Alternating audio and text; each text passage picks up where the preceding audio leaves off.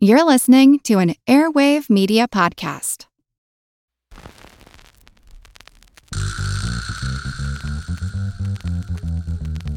Her Money is supported by Fidelity Investments. We want you to demand more from your money, so start by knowing what you own and what you owe.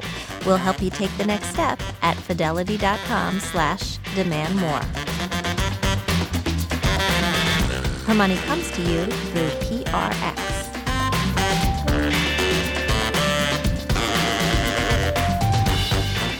Hey everybody, it's Jean Chatzky. Welcome to Her Money. If this show sounds a little different, it's because Her Money is on a field trip this week.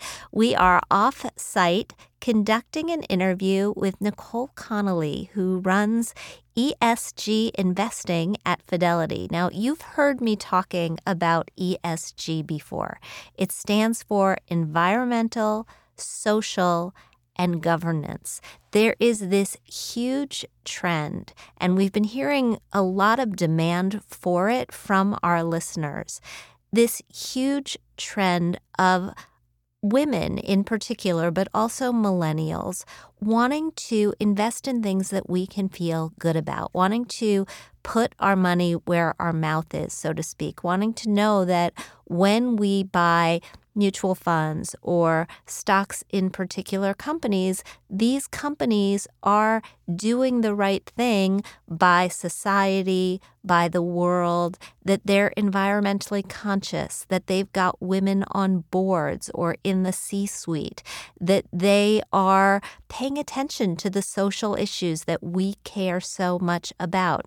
This is a growing field. Every year, we're seeing more funds emerge in this ESG world. And what's so amazing is that we're no longer living in a time where you have to choose between doing well financially and doing good, making an impact. You can actually make more money in many cases by investing by these principles. And so Nicole is with me to tell us all about it. Thanks so much for yeah, being thanks with for having me. me. Yeah. We should tell everybody we're on a field trip. Yes. yes. We in are. beautiful Arizona. Yes. We are in my happy place. Uh, Yes. I always thought my happy place was New Jersey, Yeah. but I might have to get a better definition. um, for those people who are not in the know, tell us a mm. little bit about ESG Yeah. investing. What is it? Right. Okay. So ESG, as Jean said, stands for environmental, social, and governance. And what we're really talking about is aligning your capital with your values, with things that you care about. And we think we can do this in a way to generate sustainable and superior returns.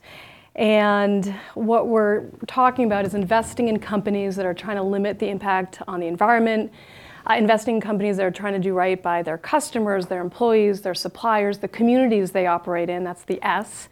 And then investing in companies that have good leadership and good governance. And what that means is companies that have strong boards, independent boards, diverse boards, companies that are trying to align their, the way the management gets paid with the shareholders, and then companies that are allocating their capital prudently. So hopefully you hear that and you think, gee, that's just like good business, right? Right. And so so often people think about ESG as a way to avoid guns or alcohol or tobacco in my investments. But really ESG is about you know, investing in companies that are embracing sustainability principles so that they can be built to last and outperform over time. So, staying away from guns, staying Yes, away from yes. tobacco. I mean, those are what we used to call the sin sectors, Yes, right? So, yes. or maybe we still do. Yeah. I, I came up as a reporter Yeah. Mm-hmm. first at Forbes magazine, and I remember doing early stories on what we then called socially responsible right. investing. How's this different? Yeah, so the history of ESG goes back to the 60s and the 70s, and it actually found its origin in faith-based organizations that said we do not do not want to invest in companies that conflict with our morals. So we don't want to invest in smoking or alcohol drinking, all that, and that's where this exclusionary idea came from, where we're not going to invest in these companies. But it has evolved to being something more about instead of what are you against, what are you for? And that's a much more exciting conversation to be had, and where I think ESG is going. So, away from exclusionary and more about let's make sure we're investing in companies that are focused on these drivers as a way to generate outperformance.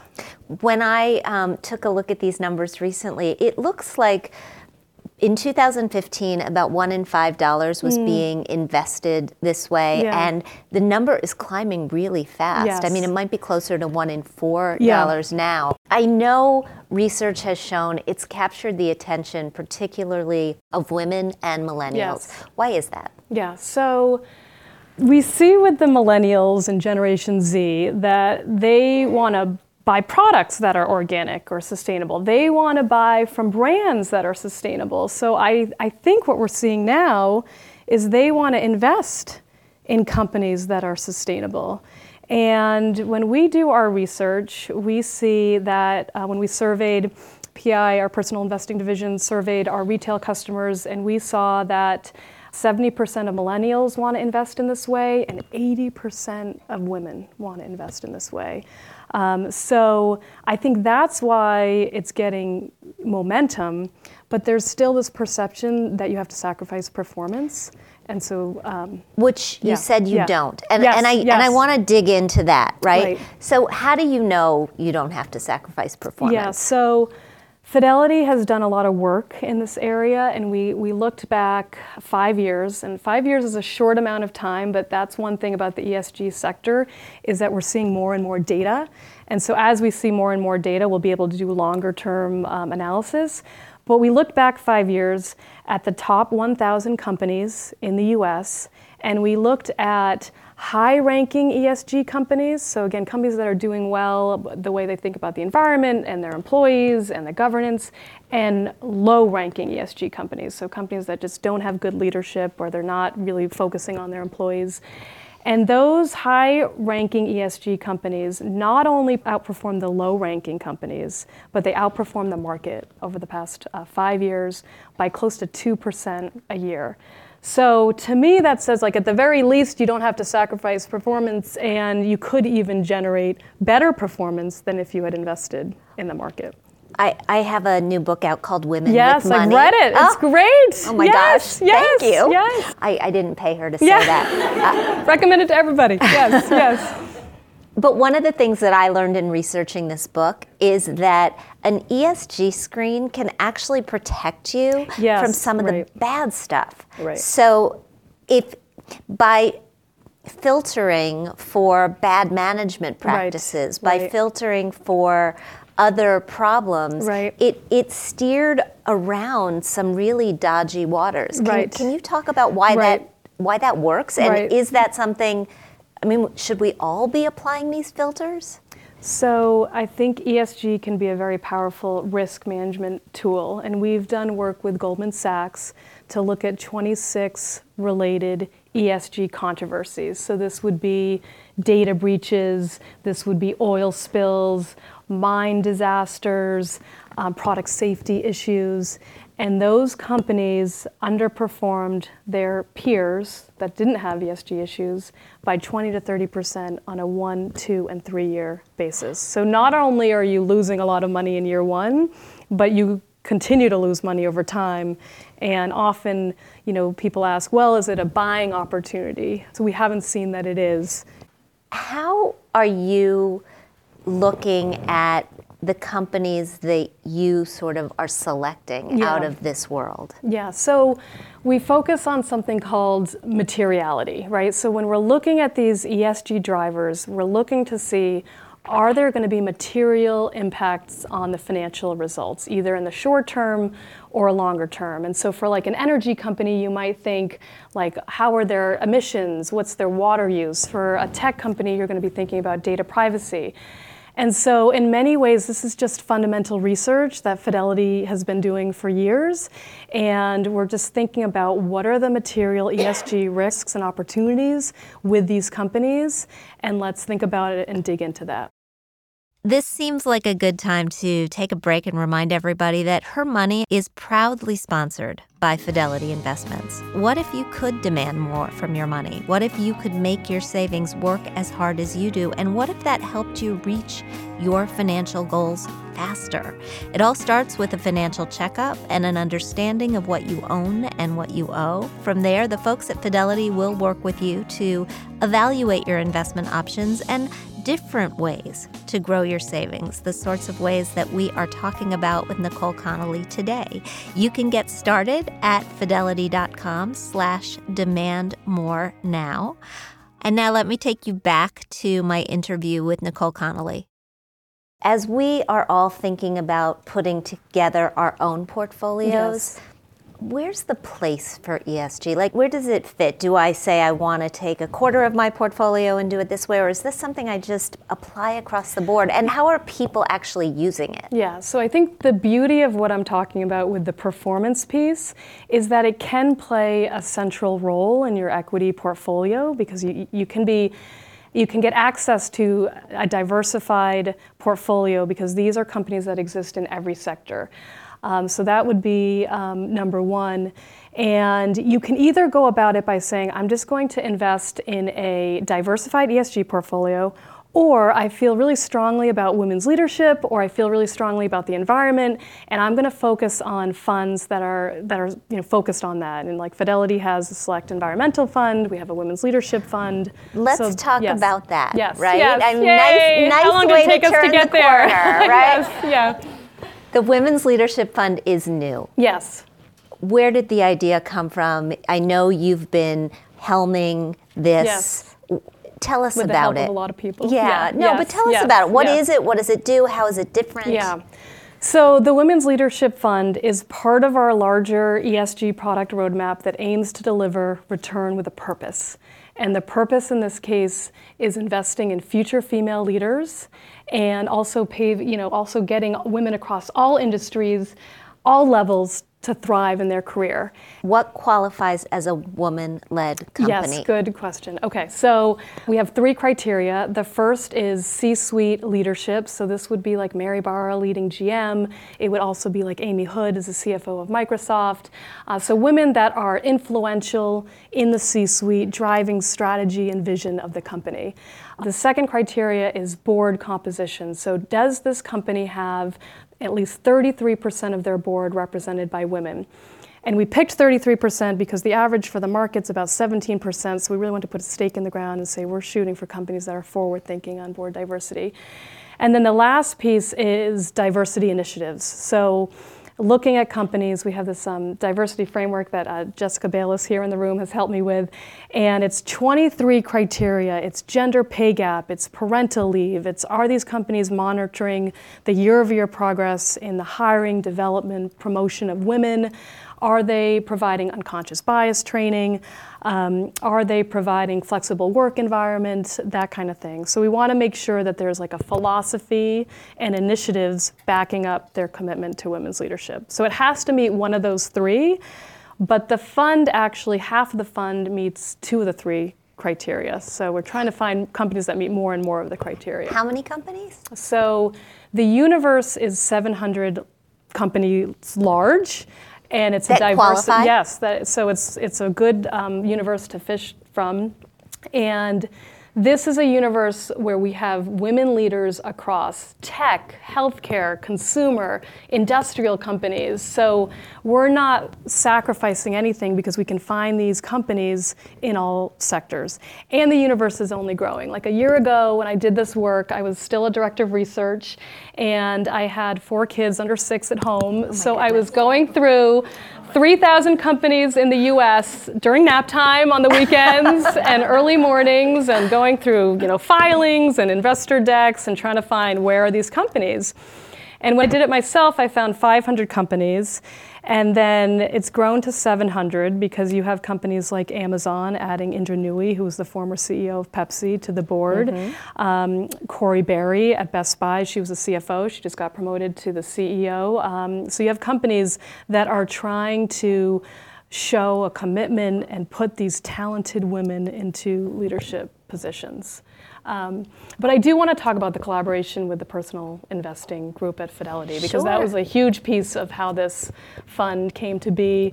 And, um, you know, they, the Women's Squad, and um, that's kind of falling under Kathy Murphy, um, under personal investing, and you've done a lot of work with them, and, and Lorna leading the Women's Squad. So they have done research on women over the past few years, and they have really tried to dig into what are the challenges and opportunities facing women you know, let's get women to take control of their finances and get them excited about investing. So they found that more than half of women are interested in a fund committed to women's leadership.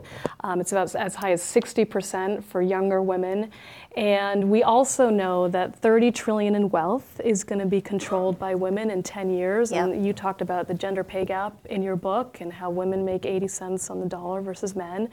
And so that wealth number is going to happen because companies are focused on narrowing the gender pay gap and the huge wealth transfer that's going to happen. Right, women are going to inherit Yes. twice. Yes, exactly. So we think there's really powerful tailwinds for this fund. Um, but the fund was really born out of the work that the personal investing group had done to really understand what women want. And we're excited to kind of try to meet the needs and the interests of these women investors. Well, you got me. I Yes, told, great, I told, no, I great. told We gotta get you a t-shirt. We got t-shirts. I want a T-shirt, but I have. We're ordering more t-shirts. yes. I actually told my financial advisor to buy me Yeah, some. great, So, great. so I'm in. Yes, awesome. Before we wrap up, I actually want to know about you. I Yeah. mean, four kids Yes, under six. yes, Please. yes. How? Guess how I did that? I did that in three years. Guess. I, I no, I, Yes. I, I got that. Twins is the hint. Yes. Two sets? Yeah, one, one set of twins. Yeah. Yes. One area that Yeah. lacks women sorely Yeah. is financial services. I mean, you are a bit of a unicorn in running this fund. There are not a lot of portfolio managers like you. Yeah. Um, how did you decide that this was the career for you, and how did you get there? And what would you tell other young women who think maybe I could do that? Yeah. Okay. So I was um, a runner in college. I ran for BC, and I liked running because there was, you know, this result that you had after the end of every race, and you knew exactly how you did. And investing is very similar to that. Like, it, it doesn't matter what you look like, it doesn't matter what your background is. Like, your results are very measurable, and that's how you move forward in the organization. Um, and yes, Fidelity is in a male dominated industry, but I work with amazing women, women that are constantly cheering each other on.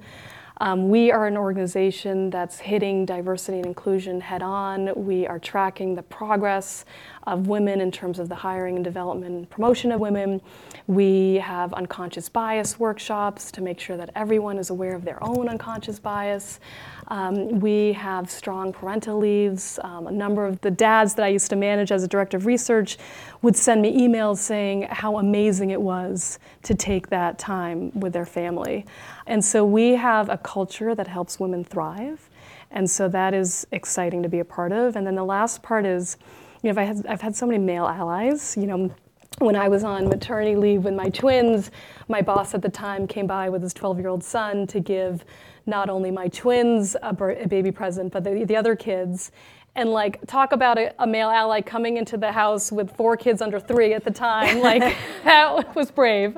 Um, and then I've had other, uh, you know, men who have allowed me to talk about this fund in all of their events, and that's only given even more momentum to the fund. And so I've been very lucky in that way, and Fidelity's a special place in that way. To young women who are thinking that they're not sure Yeah. about a career in finance, give me your best sales pitch. Yeah. It is a place where, again, results really matter. And it's a career that you can get. You know, I used to say when I was, I managed the research associate program at Fidelity, and I used to say it's like getting a PhD in life. You know, you see how the whole world works, you see how everything's interconnected. You're, I mean, my first week at Fidelity, I was sitting across from the CEO of an energy company. Like, that was amazing. Um, and so there's so much responsibility and autonomy at such an early part of your career that I don't know what other jobs are like that. It's funny. I was an analyst too. Yes, right. I was a research right, analyst, right. and I, in the very early days, was sent out to actually watch a laparoscopic surgery. Oh my gosh. Oh, because oh, they were pulling gallbladders out laparoscopically for the first time. Yes. And, and one of our companies was investing in it, Becton Dickinson, Oh, yeah, right, And, and right. so, yeah, exactly. you get a lot of responsibility Exactly. really, and really see how the early. world works. Yeah. Exactly. Well, thank you. Yeah, thanks, so Jean. much for having this Yeah. conversation, and I hope that we'll yes. talk again exactly. soon. We'll get you a T-shirt. All right. Yes. Sounds All good. right. Thank right. you. Yes.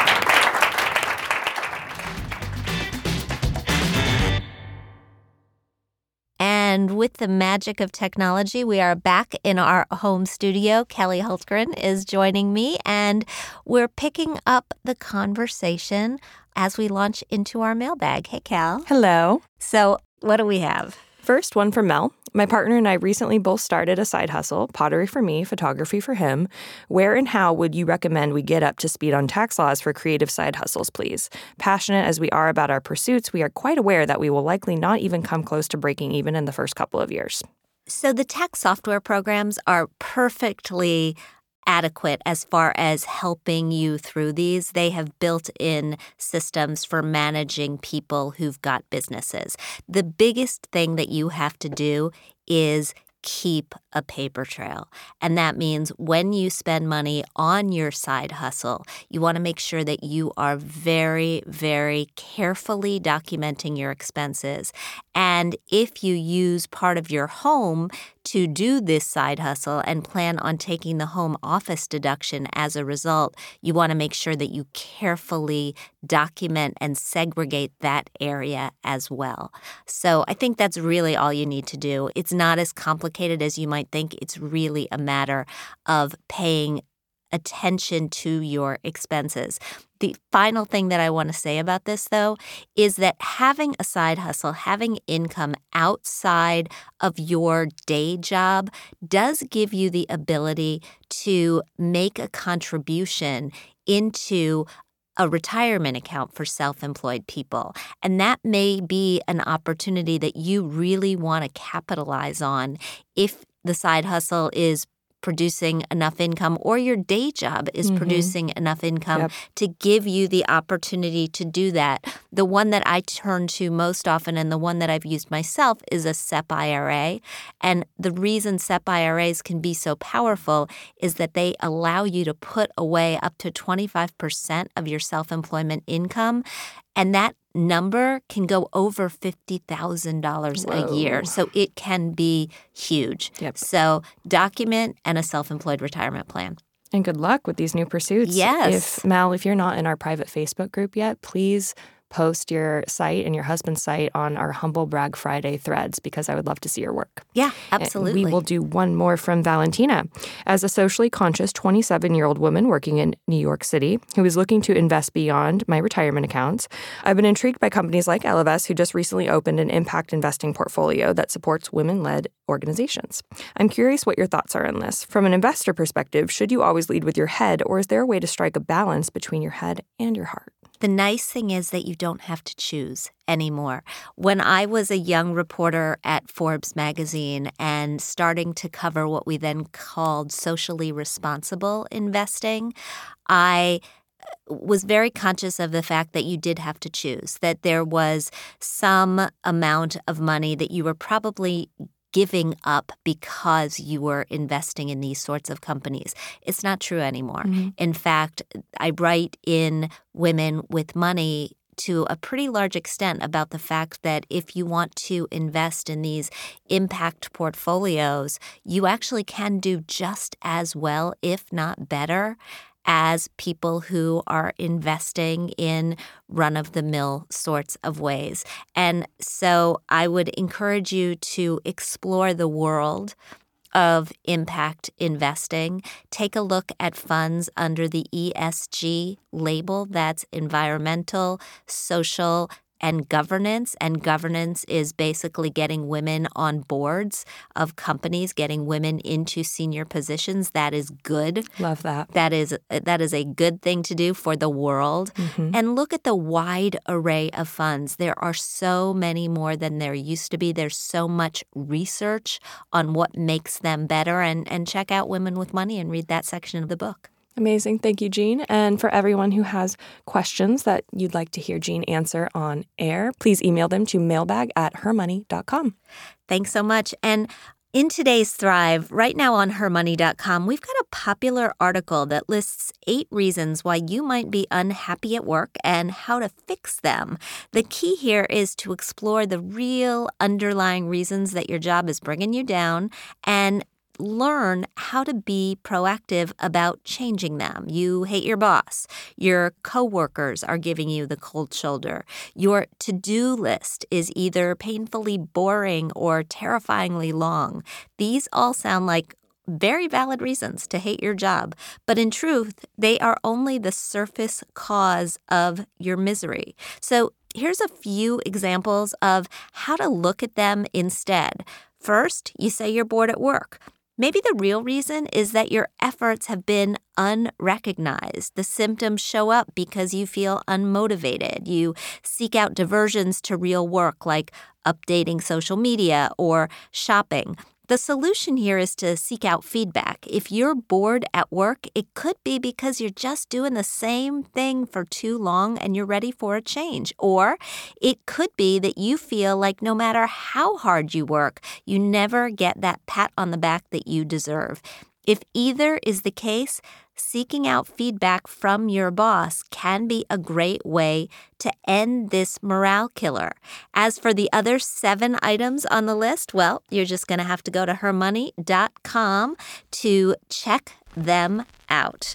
Thanks so much for joining me today on Her Money. I want to say a big thank you to Nicole Connolly for sitting down and giving us this great education. You know, I've been wanting to do this for a long time, so I'm just thrilled that we got into this subject.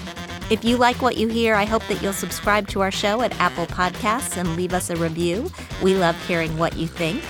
And by the way, while I'm talking about reviews, if you've read Women with Money, we could really use some reviews on Amazon.com. So if you're taking a minute, go ahead and post one there as well. We also want to thank our sponsor, Fidelity. We record this podcast out of CDM Sound Studios. Our music is provided by Track Tribe, and our show comes to you through PRX. Join us next week. We'll be back with another great guest, and we'll talk soon.